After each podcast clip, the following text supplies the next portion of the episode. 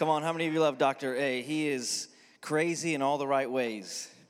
I love your gift of faith. I love being able to serve with you on the board. And um, it's just great to be here. I look around the room, I see so many friends, so many role models. Brother Stacy, you are a you are a man of God and you are a walking miracle. And um,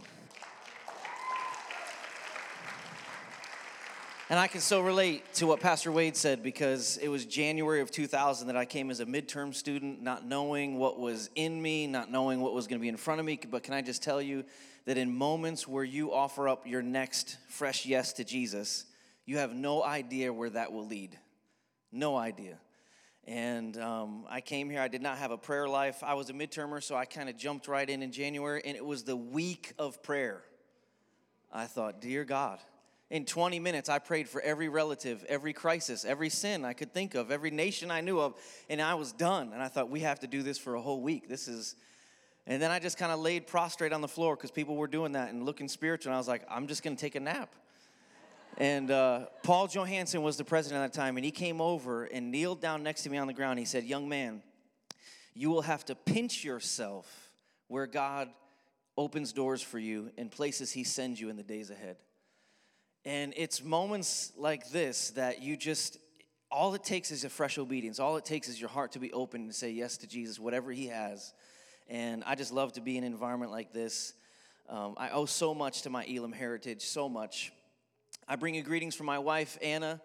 Uh, we did not meet at Elim, but we got married real quick uh, after Elim, and next week celebrate 20 years. I bring you greetings from our boys. We have two teenagers in the house. Dear Jesus, my son Judah is 15, my son Jesse is 13, and I'm so glad you're in training right now for ministry. There are people all over the planet kind of freaking out saying, It's getting so dark, it's getting so crazy. Can I just say it's a good time to be in the light business? the darker it gets, the crazier it gets, it's a great time to be in the light business. And I know people are praying and saying, Jesus, come, Jesus, come. He's looking down at us and saying, Go, church, go. The stage is set for us to be who we are. And it's not an accident that you're here right now. It's not an accident that you were born into the generation you were born into, the family you were born into, the lineage. God has us here for a reason. And when you believe that, it gives purpose to what's happening. And it begins to connect the dots for what God is speaking to you. And and I just want to say the kingdom of God, I know that when you're here and in this setting and you're locked in, you've got pressures and exams and, and all kinds of things, it's easy to kind of feel like you're in a little bit of a holy bubble.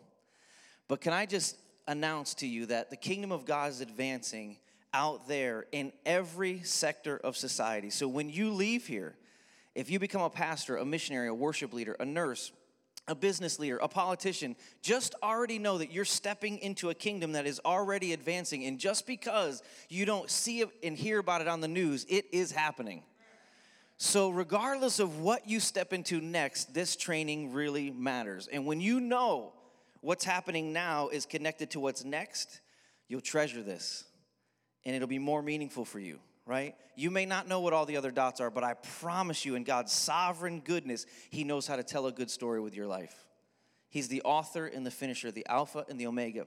I never would have thought that after being here for a few years, God would send us to Elim Gospel Church and we'd be able to serve for 15 years and, and pour our heart out there. I never thought we would end up in Maryland, but you know what? It's just one fresh yes after another. And I'm telling you, God will fulfill the desires of your heart and He will use every gift that He's given you. But I pray that wherever you land, you never lose this heart of what I want to talk about today. It's the heart of a Levite. It's the heart of someone who seeks God and serves His house, no matter what your occupation, paycheck, or calling morphs into in the days ahead. So I want, I want you to take out some notes. If you're not a note taker, take out some notes anyways. Pull out your phone. I want to share with you in the time we have, and I know that no matter how anointed this message is, I cannot crowd into your lunch hour. I have been here, I know the culture. I'm just playing, I know you're hungry. How many of you are hungry for the Word of God? How many of you just know that when the Holy Spirit speaks to you, you are infused with clarity and energy and life? There's nothing like when the Holy Spirit just prompts something in your heart. And I pray that He does that today. I want to talk about the four marks of a modern day Levite. Who are the Levites? Your Bible school students, you know Abraham, Isaac, and Jacob. Jacob had a bunch of boys. They became the patriarchs, right? There was 12 patriarchs. In fact, Joseph's two boys, Ephraim and Manasseh, got kind of lumped in there, and they were the 12 tribes of Israel. But the tribe of Levi was very special because out of the tribe of Levi, God said, I'm going to take the sons of Aaron and make them priests. And I'm going to take all the other Levites, and they're going to be the ones that serve in my house. They're not going to be the ones that just attend church or come to the temple. They're going to be in on the action at every level. And so it was the Levites who were the worship leaders. It was the Levites who even worked with the scribes to make sure the sacred texts were protected. It was the Levites who did portable church before multi site and portable church was even a thing. They would set it up and tear it down and set it up and tear it down. They would follow the cloud, right? It was the Levites that got in on the action. And the heart of a Levite says, I have a heart to seek God and I have a heart to serve his house. How many of you know the local church is the hope of the world? It is. And regardless of what your calling looks like down the road, I pray that those two things stick with you at the core of your being. I have a heart to seek God, and I want to use my hands, my gifts, my passions, and ability to build and take care of the house of God. Now, these were not glorified custodians, the Levites. Numbers three, God says that I want you to set apart the tribe of Levi, for they will perform sacred duties in and around my temple. So just know that I don't know what you call your student ministry hours that you have to do off campus and, and what that even looked like, but listen, it's a sacred duty. If you're putting out Purell on a table as a guest services, it's a sacred duty. If you're working with kids, it's a sacred. My first outstation was preaching in children's church. I was terrible. I was with puppets behind the stage. I'm thinking, what? Sacred duty. God was training me as a Levite because it doesn't matter what your title is, it doesn't matter how upfront and visible you are. If you have a heart to seek God and to serve His house, you are a modern day Levite. So I want to give you the four marks. First mark is this they were set apart. They were set apart. It says in Deuteronomy 10:8, here is a job description of a Levite. It says, The Lord separated, say separated, the tribe of Levi to himself. And I just want to say this there were times growing up in the Elim heritage that I was frustrated with some of uh, what I would call the Pentecostal holiness things as far as how we could dress, how we couldn't dress, what we could do, what we couldn't do. But can I just say that holiness is never old fashioned or outdated? In God's value system, holiness is never old fashioned, it's His heart. There's a he said, I want the tribe of I want my Levites to be holy. And listen, holiness is the inward posture of your heart that later is manifest in your public decisions. Holiness is not a commitment to commitment. It's a it's a opening of your heart to be transformed on a regular basis. It's not behavior modification. It's, you know, I, I, I was at Elim and I was like, God, I know you need me to be holy. And I began to become so sin conscious and behavior conscious. But how many of you know the Holy Spirit will make you more God conscious? He'll say, stop looking at your behavior, stop looking at your pattern, and start looking to Jesus. And when you become more God conscious, you naturally separate yourself. Come on, how many are thankful that you don't have, just because you used to be doesn't mean you still have to be? You're already changed. You've been here for weeks for some of you, and God is working on the inside of you. And so, my, my man Andrew has some props for me that I want to use right now just to kind of illustrate this. I want this to stick in your mind because this issue of being set apart is, is a really big deal. Uh, the Apostle Paul said this about Demas. Thank you so much. He said, Demas, my co worker in the gospel, has left me and forsaken me in the mission of God. Why? because he has fallen in love with the things of this world. See, what I didn't know is that Demas's name actually means popular. There was a desire in Demas to be popular. And if you've learned anything in ministry training, you've learned that leadership is not a popularity contest. And I believe that sometimes in our attempt to connect with and win people over to the gospel, we, we crave a popularity, but yet God said, I've called you to be separated in a peculiar people. Now, I'm not advocating like you to become some holy hermit, crazy fanatic, weirdo. Like some people are too weird for God. Like God is not weird, people are weird. I'm not going to put God in a box and he can do all kinds of things that may make me feel uncomfortable, but he's not weird. Sometimes people are weird. But God said, I want the tribe. Here, here, this music stand represents Christ followers, modern day Levites, and this stand represents the world or culture. Paul Johansson, 20 years ago, illustrated this in a chapel, and it stuck with me ever since. See, what happens is the enemy tries to trick us and say, to make the gospel attractional to this group, we kind of have to blend in. We kind of have to cuddle up next to. you. We kind of have to water down sometimes our lives to be more attractional over here. But the truth is, in the name of trying to become trendy, I think sometimes we lose our transformational qualities. And what happens is, as culture, Revelation 22 says, as time progresses, as God's story unfolds, the unrighteous, or the scripture says, the vile will become more vile, and the righteous will become more righteous. So it wasn't just in the Old Testament with the Levites. God said, My people will be set apart. I have not designed you just to be popular. I actually made you to be peculiar, a city on a hill, light in the darkness, a people with hope. And that means I can't live or die for their affirmation or acceptance. Because if I live for the affirmation of culture, I'll die when I receive any measure of rejection. Are you with me? So, the maturing of good and the maturing of evil, it, it's happening in, in the history of humanity. Now, what happens is sometimes in our lives we say, listen, I am separated. Culture is over here, and I'm right here.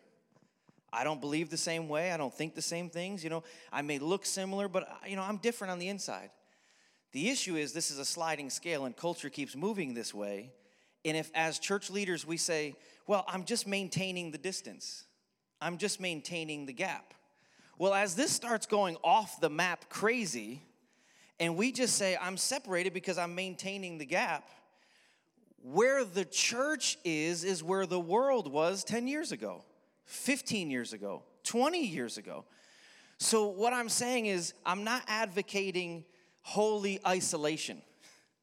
In fact, Jesus, like, this is kind of crazy. If you think about spiritual parenting, he looked at his sons and daughters, he said, I'm sending you like sheep among wolves. They would lock a parent up for that nowadays. Why would Jesus have the audacity to send us into the world? Because he is so confident of the Holy Spirit inside of you. He's so confident. How many of you know that grace is more powerful than sin? He is so confident of what is inside of you. So, listen, I understand that you have to have contact to have impact. I'm not talking about we stay in our holy huddle and we become some hermits and never interact with culture. But what I am saying is, God has and always will call his Levites to be set apart. And so instead of worshiping the idol of cultural relevancy, which is so easy, we kind of just throw that around like, I just want to be relevant. Instead of cultural relevancy, what I would suggest to you is what we need is we need spiritual potency, we need real power, and we need cultural fluency where we can speak truth from here to culture in a way that they feel and understand and know what we're talking about. How many of you know what I'm saying? How many of you say, God, I need some spiritual potency in my life? And God, I want to reach people for you. I need some cultural fluency. But see, you're going to be tempted to bow to the idol of cultural relevancy all the more now. And there are people now that are saying, it's so dark, it's so divided. Like, training pastors for ministry right now? Huh? Listen, the reason you're going to make it is because the Holy Spirit is going to show you what you need to do. And while you are set apart, he, he is so confident with what he has placed inside of you. When Abraham in Genesis 18 was negotiating with God about Sodom and Gomorrah, he said, God, if there's 50 righteous, will you save it? God, if there's 40 righteous, God, if there. He ends up with 10. And God says, Abraham, if there's 10 righteous, I'll spare the city read between the lines. What God is saying is if there are 10 of these, if I could have 10 modern day Levites in Sodom and Gomorrah, I can save the city and change the culture because I've got 10 modern day. Come on, somebody. How many of you know God is more audacious in his confidence of what he's put in you than you are? And so the Levites have been set apart. I believe God wants us to have cultural fluency and not just cultural relevancy. I don't have to live there to speak life there.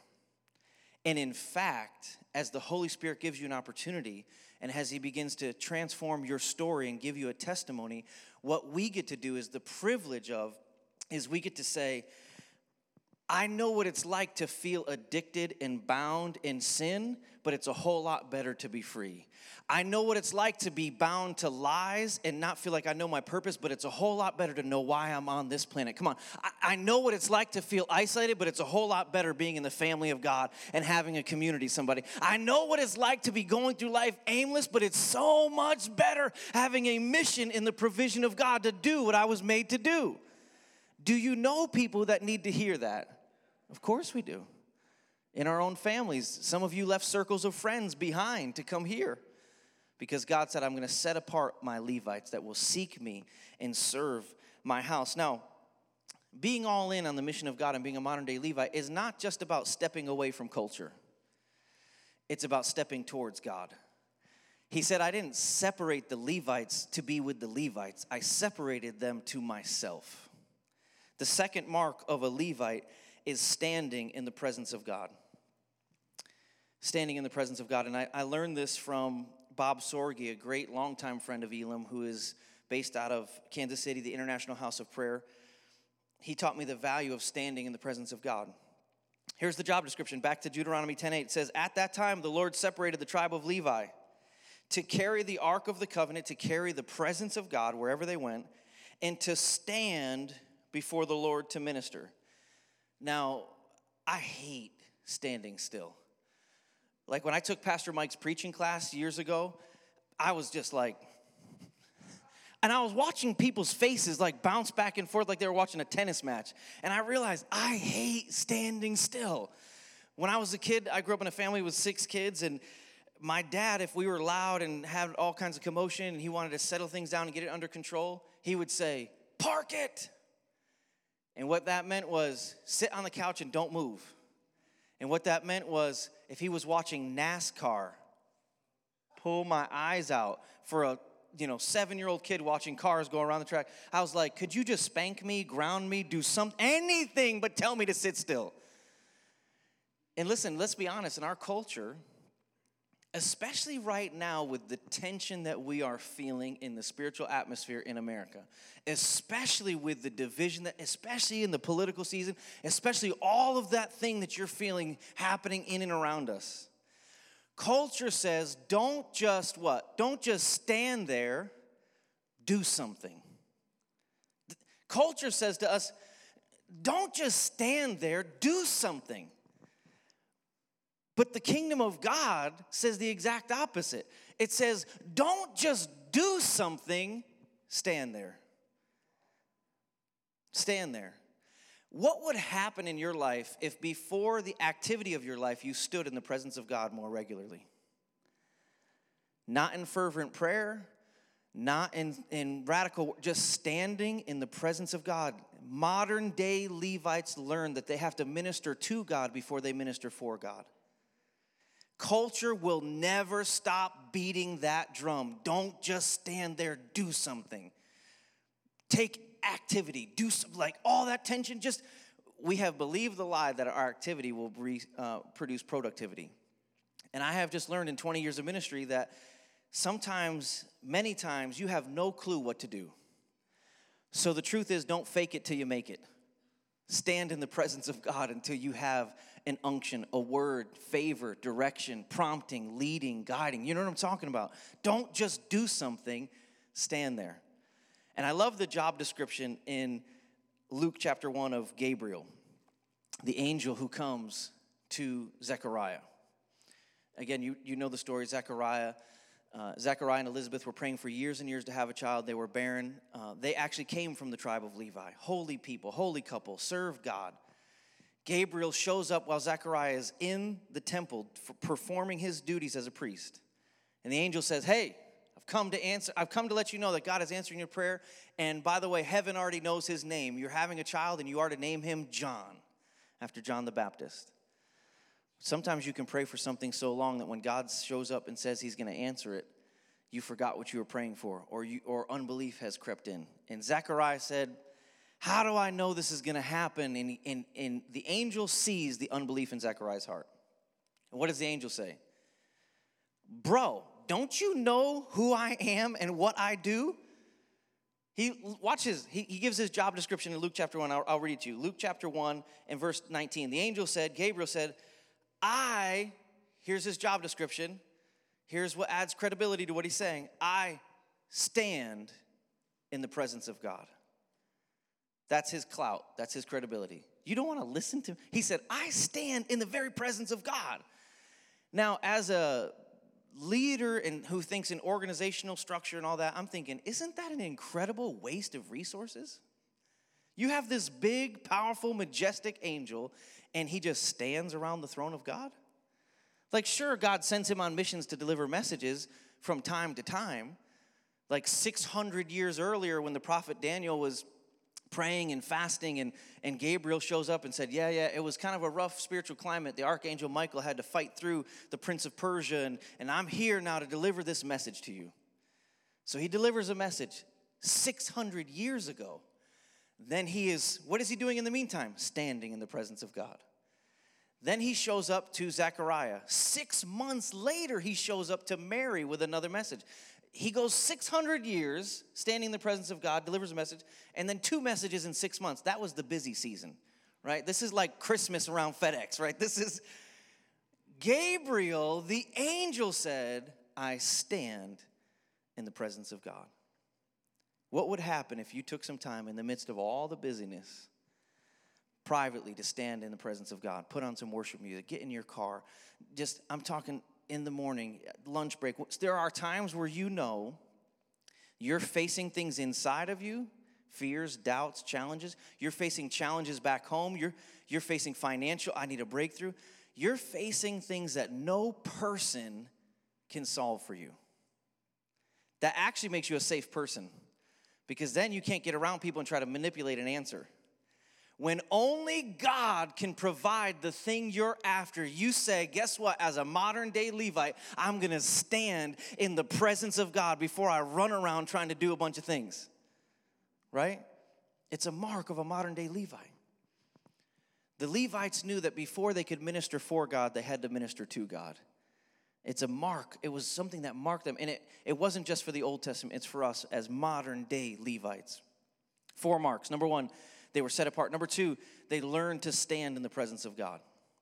And, and let me just say that when you stand regularly in the presence of God, you will not be intimidated to stand before crowds, critics, bosses, boards, you will not be intimidated to stand before any person because you have stood in the face of the living God. Come on, somebody, listen. I grew up with a burden to preach, but I was terrified to look people in the face. I was the kid who hid in the boys' room in school when it came time for an oral book report and wouldn't come out. I was terrified. I, I can tell you, March 24th was the day that I had to preach here on this campus in preaching class, and I was scared out of my mind. But once you stand in the presence of God, all of a sudden He'll have you stand before kings, priests, principalities, mobs, bosses, critics. It doesn't matter because you've stood in the presence of God. Amen? So they, they're set apart. They stand in the presence of God. Number two, a mark of a Levite is they serve. They serve. In Luke 10, Jesus tells a story of the Good Samaritan. Again, probably one of the most familiar stories in, in all of the New Testament, one of them. And he says that there was a Jewish man leaving and going down the road to Jericho, and he is robbed, stripped, beaten by some bandits, and left for dead on the side of the road. Now, think about some of the images we've seen over the past few months in the news and media and social media. Now, imi- now think about that man now bleeding on the side of the road, left for dead it says that a priest from the tribe of Levi comes and looks at the man and keeps going. But it says that a Levite, also a Levite, who should know how to serve people, goes, looks at the man, comes over to see what's happening, and then chooses to go on the other side of the road. Now, modern day translation, oh my gosh, that's so bad. Maybe I'm gonna take a picture and we'll put like 2020 happens, bad day, maybe next time, prayer request. Like, he, he sees what's going on and then walks to the other side of the road. And then Jesus says, But then there was a good Samaritan who, when he saw the man, you know, the priest looked and the Levite looked, but the Samaritan saw him. When you, sometimes you have to see someone before you can feel something. Do you hear me? Sometimes you just got to see the, you have to see someone from God's perspective, from heaven's perspective. And once you see them, then you'll feel something and move with compassion. And it says he gave him oil and he gave him wine and he treated his wounds and he took him and threw him in his Acura and drove him to an Airbnb and he said, I'll pay the bill and I'll pay if it goes even further. Listen, can I say that to be a modern day Levite, it will inconvenience your life, it will cost you. Uh, when you stand in the presence of God and you're praying, God, just give me a divine appointment. God, I just, and then he answers your prayer, but that divine appointment shows up as the, the most inconvenient disruption you can imagine. How many of you know what I'm talking about? You've been there. Let me, let me encourage you with, with how I blew that before. Uh, Anna, before Ann and I moved to Maryland, we had a date night set up. And we were going to Henrietta. We didn't have a lot of time, but we had some childcare. And when you have young kids and you have childcare, you just le- you book it like you just get out. And so we're like, all right, we don't want to spend our whole time in a restaurant. Let's get some quick food. Let's go to Moe's, right? Come on, how many of you been? Welcome to Moe's.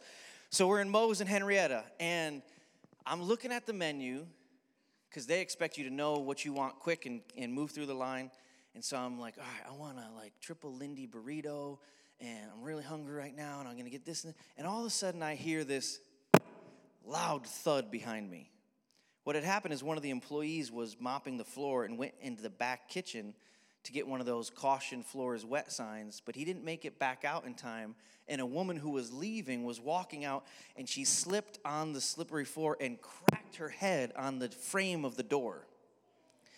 She hit it so hard she dented the aluminum casing around the metal of the door frame. Right? Last time I was here, I went back to Moe's. The dent is still there in the door frame.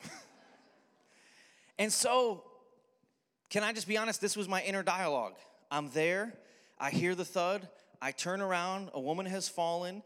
Um, a nurse practitioner or someone in the medical community jumps out of line because they knew what to do and they already called an ambulance. And so I was like, okay, she's fine. I'm on a date night and I need to order a burrito. And then I'm not sure if it was the voice of the Holy Spirit or the voice of my wife because they sound similar these days. I looked, but I didn't see. Do you know what I'm saying? And so I looked back and I saw her. And then I don't know if it was a word of knowledge or what, but I knew her name was Brenda and I had met her before. In passing, she had visited EGC. I met her and I was like, to be honest, I was like, not now, Holy Spirit. Can't you see I'm on a date night? And this is important too. This is holy too. Someone else can take care of that. I know I prayed while standing in your presence for a divine appointment, but this is a disruption to my plans. So I turned around, I said, okay, I'm gonna pray with Brenda. And so she's very shaken up, and the ambulance is on the way. So I kneel down and I'm, Brenda, how are you? Oh, Pastor Josh, it's good to see you. I'm like, okay, great. If you only knew. Thank God. Thank God there are other care pastors. I really do care about people, but come on, can't, can't you just say there is a selfishness that God has to root out of every modern day Levite? It's just the way it is. But He's so faithful to give you more opportunities. And so I'm there, I pray with her, she calms down, the ambulance is coming, and so now I think I've got an out. I'm like, hey, I prayed with her, she's got peace, the Holy Spirit is here, you can sense Him, and she's going, she's gonna be fine. But in the course of the conversation, she says, My husband is out of town on business, and my sister lives further away. My sister is going to come and meet me at the hospital. And I'm thinking, Great, she's not going to be alone. And then my wife gives me one of those looks. You know the look, like, don't you dare leave this woman. I was like, but I, but I, a burrito. Like I'm so hungry, and we have a date night plan. And she was like, no, we are going to the hospital with this woman. We are not sending her alone. Get in our car. We're gonna follow the ambulance. And so I ate my ice cold triple Lindy burrito in the emergency room while we waited with her. But you know what? Even though God had to drag me kicking and screaming I'm slowly getting better at not just looking at people in needs, but seeing them. And God, I'm telling you, as you stand in His presence, as you learn to become set apart, you don't have to blend in. You do listen, kingdom leaders, the Holy Spirit teaches you how to contextualize your influence without compromising your values. You, you don't have to be weird, and you also don't have to be a sellout. We need spiritual potency and we need cultural relevancy, and we want to walk with a sensitivity to the Spirit. How could you serve some people in your life right now? Like for some of you, you've got a break coming up next month for Thanksgiving, and you've got incredibly difficult family, relatives, and people. Some of you are like, I don't even know if I'm going home, Pastor Josh. I just kind of want to avoid that whole thing. But maybe as you're standing in the presence of God, He gives you a sense of mission and says, You know what? I just, I want you to show, I want you to love them and serve them. Some of them don't even know me and they don't understand why you're in Bible college. They don't get it. They don't like it. They don't support it but I want you to serve them. Maybe God will put a, a name on your heart and someone who is far from this campus, and, and you're to just video a message on your phone and text it to them as a prophetic word or a prayer request. God put you on my heart. I just feel like I was supposed to say this to you. You have no idea how powerful that can be. I just believe, you know, I was with Pastor Dick Dreyer yesterday. Pastor Dick Dreyer is a giant in the faith. He stands in the presence of God more than any person I've ever met and his life is a walking divine appointment. And I realize that maybe if I allow the Holy Spirit to sensitize my heart more, I would step into more of those divine appointments. And I wouldn't see them as just a divine inconvenience. Four marks of a modern day Levite. Number one, they're set apart. Number two, they stand in the presence of God. Number three, they serve people. And number four, this is so cool, they get to speak and pronounce blessings. Watch this. Deuteronomy 10:8 it says, "At that time the Lord set apart, say set apart. You have been set apart in this season." The tribe of Levi to carry the ark of the covenant of the Lord and to stand before the Lord to minister and to pronounce blessings in his name. You know, Proverbs says that an anxious heart can weigh a person down, but one word can lift them up. Come on, how many of you have one word inside of you? One, one word. There, there is so much anxiety going all around, everywhere. And the Bible says that an anxious heart can weigh you down, but one timely word can lift a person up. A modern day Levite speaks blessing. Now, what, what does it mean to speak blessing? It doesn't mean that I condone crazy. It doesn't mean that I say it's all good. There are things swirling around right now in culture and social media that are not only crazy, they're dangerous. And so, as a modern day Levi, I don't say, it's all good. It's all good. And by the way, I'm not looking to the left or to the right, I'm looking up for solutions because God has a plan. Because heaven is his throne and earth is his footstool, and he is still advancing his mission.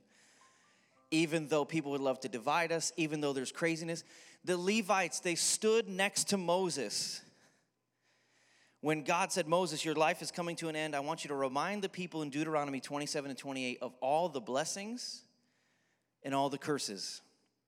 And it says that the Levites were there with Moses helping him. And he stood up on a mountain and he said, If you go all in on the will of God, as an individual, as a family, and as a nation, here are all the blessings that will overtake you. But he says, If you pay the Lord, adopt the customs and culture of your day. He will remove his hand of favor, and here are the curses that you will have to face. So the Levites weren't spineless. The Levites weren't like, you know, just handing out uh, lollipops and blessing everything. But I'm telling you, what a privilege we have. Listen, right now, you know there are people that have probably argued with. Listen, you can argue with a person without attacking a person listen, you in the name of trying to, well, I, I believe this about this theological thing, because I know the conversations that can happen on a campus like this. Well, I believe, well, I, I'm a little bit more Arminian. I'm a little bit more Calvinist. Well, I'm not sure if I believe in this. It doesn't, listen, in the name of trying to be right, how about you know we could always be loving? Levites have the courage to pronounce blessing from him towards them. Are you, do you have the courage as a modern day Levite to bless what God is blessing. Amen? It's so rare. Everybody's got bad news. How many of you know your perspective is your choice? And at any moment, as you stand in the presence of God and you let Him separate you from culture, you can say, you know what? I see a little bit more clearly now. And I get to bless what my Father is blessing. It's such a privilege.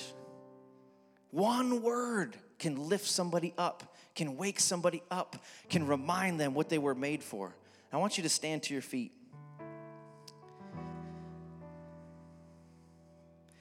I just believe you know, before COVID and all the disruption, this song was written by Kari Jobe in Elevation, right? The blessing. This is like the oldest blessing in number six, where the Levites, the tribe of Levi, Aaron and his sons, were able to say, The Lord bless you and keep you. Right? The face of God, face in presence in Hebrew is the same. May his face and his presence turn towards you, his very countenance do you realize the greatest privilege of your life in this season is that you are here to look into the face of God? Because what you behold is what you're going to become. Do you know that as much as I loved, I've, i actually fell in love with reading at Elim. I, I went all the way through high school without reading a book. I got through with cliff notes, spark notes, whatever you call it. I just listened well when there was conversations. I did not do the reading. At Elim, I fell in love with reading. I loved the classroom. But my favorite place on this campus was the prayer room, the Oasis prayer room at AGC that used to be a closet in the basement. I have so many things written in journals that God spoke to me in that place that are still being fulfilled right now. And can I just say to you, in this in this land of great distraction, in this season of great disruption, God is raising up some modern day Levites with a huge devotion to his heart and a huge heart to serve his house. Listen, in 2020, I don't want to look back at 2020 and say my life was defined by a virus or my life was confined to a voting bloc. I want my life to be refined by the very voice of God because I'm a modern day Levite and you are a modern day Levite. So, right now, I want you just to close your eyes. We're going to sing this song, The Blessing, and, and I want you to think beyond yourself. I want you to think beyond your week, your day, your struggle. I want you to think of someone. The Holy Spirit's going to give you a name, a friend, a family member, a situation that you're burdened for, a nation. And I want you, as we begin to sing these words before Dr. A comes, I want you just to speak blessing right now from your soul. Can you do that? Are you ready? Do we have some modern day Levites in the house that can speak by the Holy Spirit, speak to things that are not as though they were? Come on, let's speak the blessing of God right now.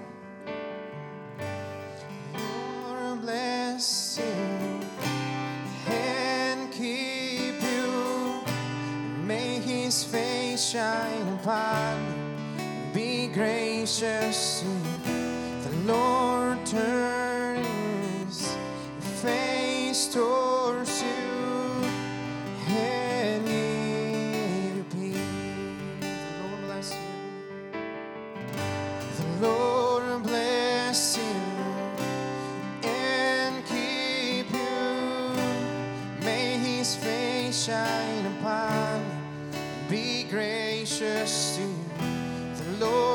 turn His face towards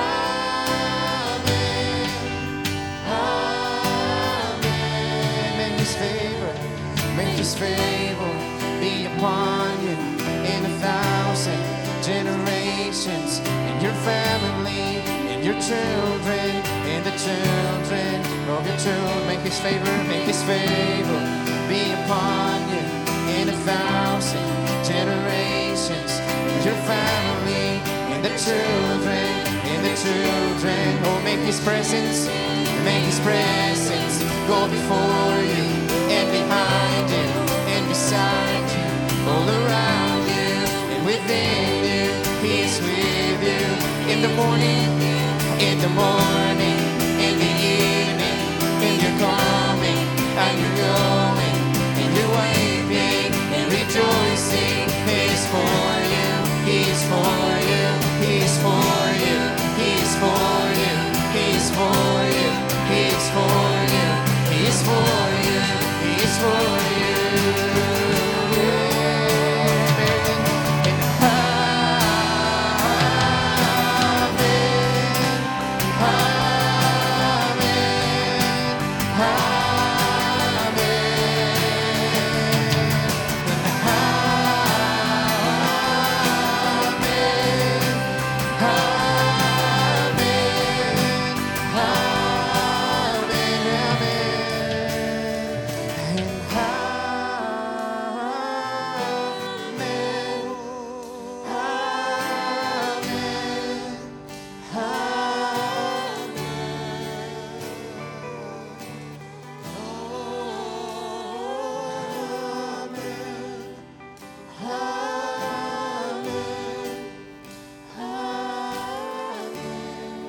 We have tasted of you today. Thank you for the word of God given to us.